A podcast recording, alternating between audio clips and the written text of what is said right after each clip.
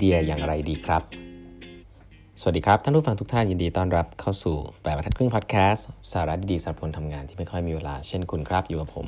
ต้องกวีวุฒิเจ้าของเพจแปดบรรทัดครึ่งครับครั้งนี้เป็น อี พี ที่เก้าร้อยเจ็ดสิบสองแล้วนะครับที่เรามาพูดคุยกันนะครับวันนี้ผมเล่าหนังสือ Masters of Scale นะฮะเป็นตอนที่สามนะฮะคนเขียนคือ Reid Hoffman นะครับ Co-founder ของ LinkedIn นะครับแล้วก็เป็นเจ้าของพอดแคสต์ที่ผมชอบมากๆนะครับ Masters of Scaleนะครับก็ไปดูกันได้ครับเกี่ยวกับเรื่องการทำงานในรูปแบบใหม่ๆนะครับอันนี้เอาไปใช้จริงๆเลยนะครับอันนี้ดีมากๆนะครับใครแล้วพูดไปแล้วว่าเราต้องอยู่ใกล้ลูกค้าเนอะ do things that don't scale นะครับลองฟังย้อนหลังกันได้นะครับวันนี้เราจะพูดถึงเรื่องของ big idea นะครับหลายๆครั้งเนี่ยเวลาเราพูดถึงว่าการทำงาน innovation หรือ startup เนี่ยเออเราต้องการ big idea เนอะเพราะว่าเขาบอกว่าหลักการมันเป็นอย่างนี้ครับถ้าเกิดว่าคุณทำของที่ไม่มีความเสี่ยงมากๆเนี่ยอย่างงาน innovation เนี่ยซึ่งมีโอกาสที่จะล้มเหลวสูงเนี่ยถ้ามัน success เนี่ยมันควรจะใหญ่มากเพราะว่ามันมีโอกาสล้มเหลวสูงครับเพราะนั้นถ้าคุณ success บนอะไรที่มันเล็กๆเนี่ยมันอาจจะไม่คุ้มกับสิ่งที่มันเสี่ยงมากแล้วกัน high risk high return high return ก็ต้องเกิดจากตลาดที่ใหญ่นะครับมันไอเดียมันต้องค่อนข้าง big ทีเดียวหลักการที่จะ test ว่าคุณ think big enough หรือเปล่าเอาแบบ basic ก่อนนะฮะก็คือว่าเวลาคุณพูดออกไปแล้วคนตื่นเต้นกับมันหรือเปล่าคนรู้สึก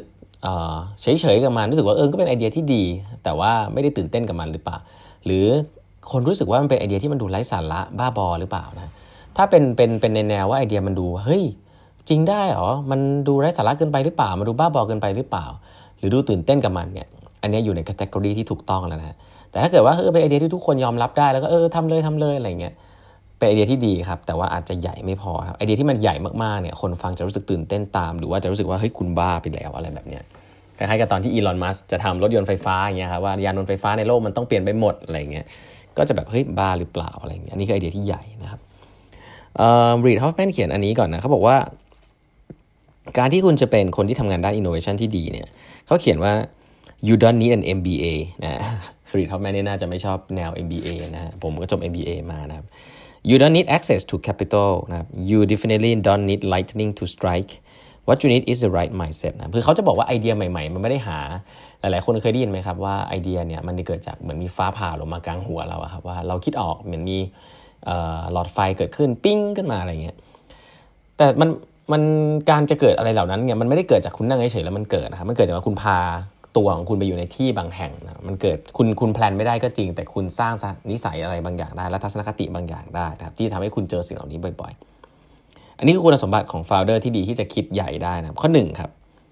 curiosity ครับคุณต้องเป็นคนที่มีความขี้สงสัยมากๆนะครับเวลาเจออะไรที่มันดูใหม่ๆเนี่ยคุณต้องถามตัวเองว่าเฮ้ยอันนี้มันจะเวิร์กได้หรือเปล่า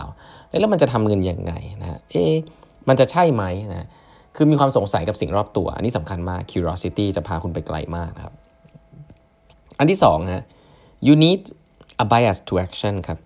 คือเวลาเจอไอเดียเนี่ยให้ไม่ได้คิดอย่างเดียวหรือว่าคิดวิพากษ์วิจารณ์กับมันอย่างเดียว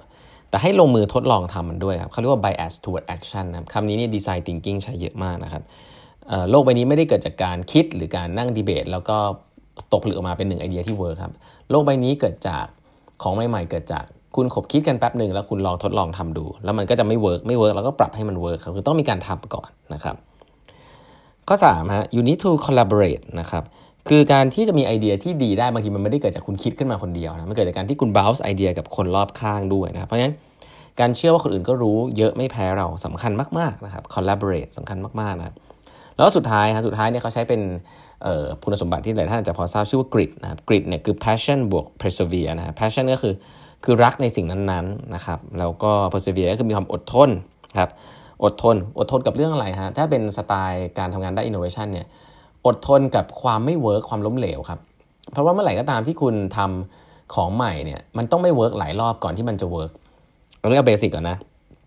ไม่เวิร์คหลายรอบก่อนที่มันจะเวิร์คคำถามคือคุณอยู่รอดในการไม่เวิร์คหลายๆครั้งได้ยังไงนะครับถ้าเป็นสตาร์ทอัพทั่วไปที่ไม่ใช่เป็นองค์กรเนี่ยก็คืออยู่ทำเฟลไม่เฟลเรื่องของคุณเนาะจนกว่าเงินคุณจะหมดนะ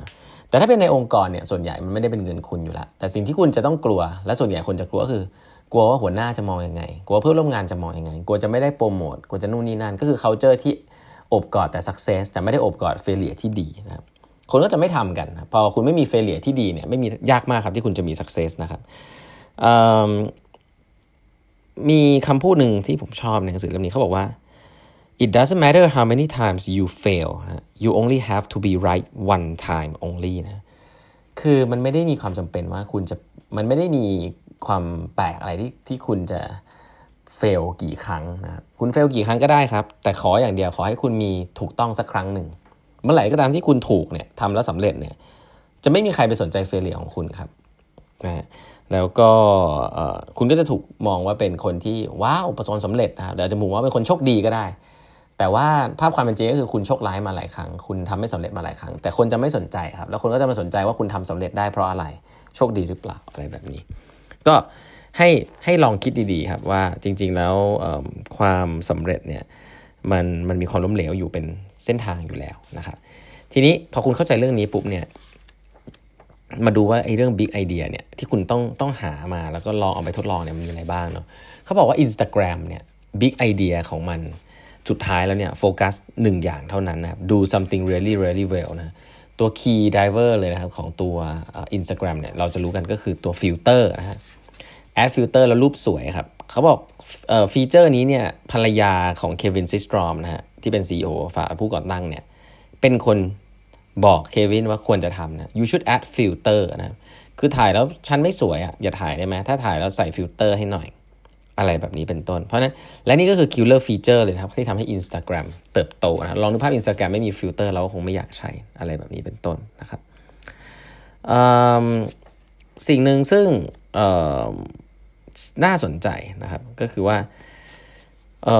ของใหม่อ่ะมันอย่างที่บอกครับของใหม่เนี่ยคนส่วนใหญ่จะไม่เชื่อมันนะเพราะฉะนั้นคุณต้อง embrace the crazy เวลาคุณมีความไอเดียใหม่ๆไอเดียใหญ่ๆแล้วคุณหรือคุณได้ไอเดียอะไรที่มันดูแปลกประหลาดแล้วมันดูใหญ่โตมากๆเนี่ยอย่าเพิ่งไปหยุดมันนะลองหาทางสอบถามแล้วก็ถ้าเป็นไปได้ก็ลองให้เขาทดลองทำดูซะหน่อยก็จะดีนะเพราะ big idea เนี่ยจริงๆอยู่รอบตัวและที่น่าสนใจก็คือว่า big idea หลายๆครั้งมันไม่ได้เกิดจากคนหนึ่งคนคิดนะครับมันเกิดจากคนหลายๆคนเนี่ย bounce idea aroundแต่ให้นึกภาพนะมันไม่เหมือนการนั่งประชุมในมีตติ้งแล้วก็คุยคอมเมนต์กันนะแต่มันคือเหมือนกับสภาพแวดล้อมที่คนสามารถจะนั่งคุยกันไปได้เรื่อยๆนะครับคุยคุยหยุดหยุดคุยคุยหยุดหยุด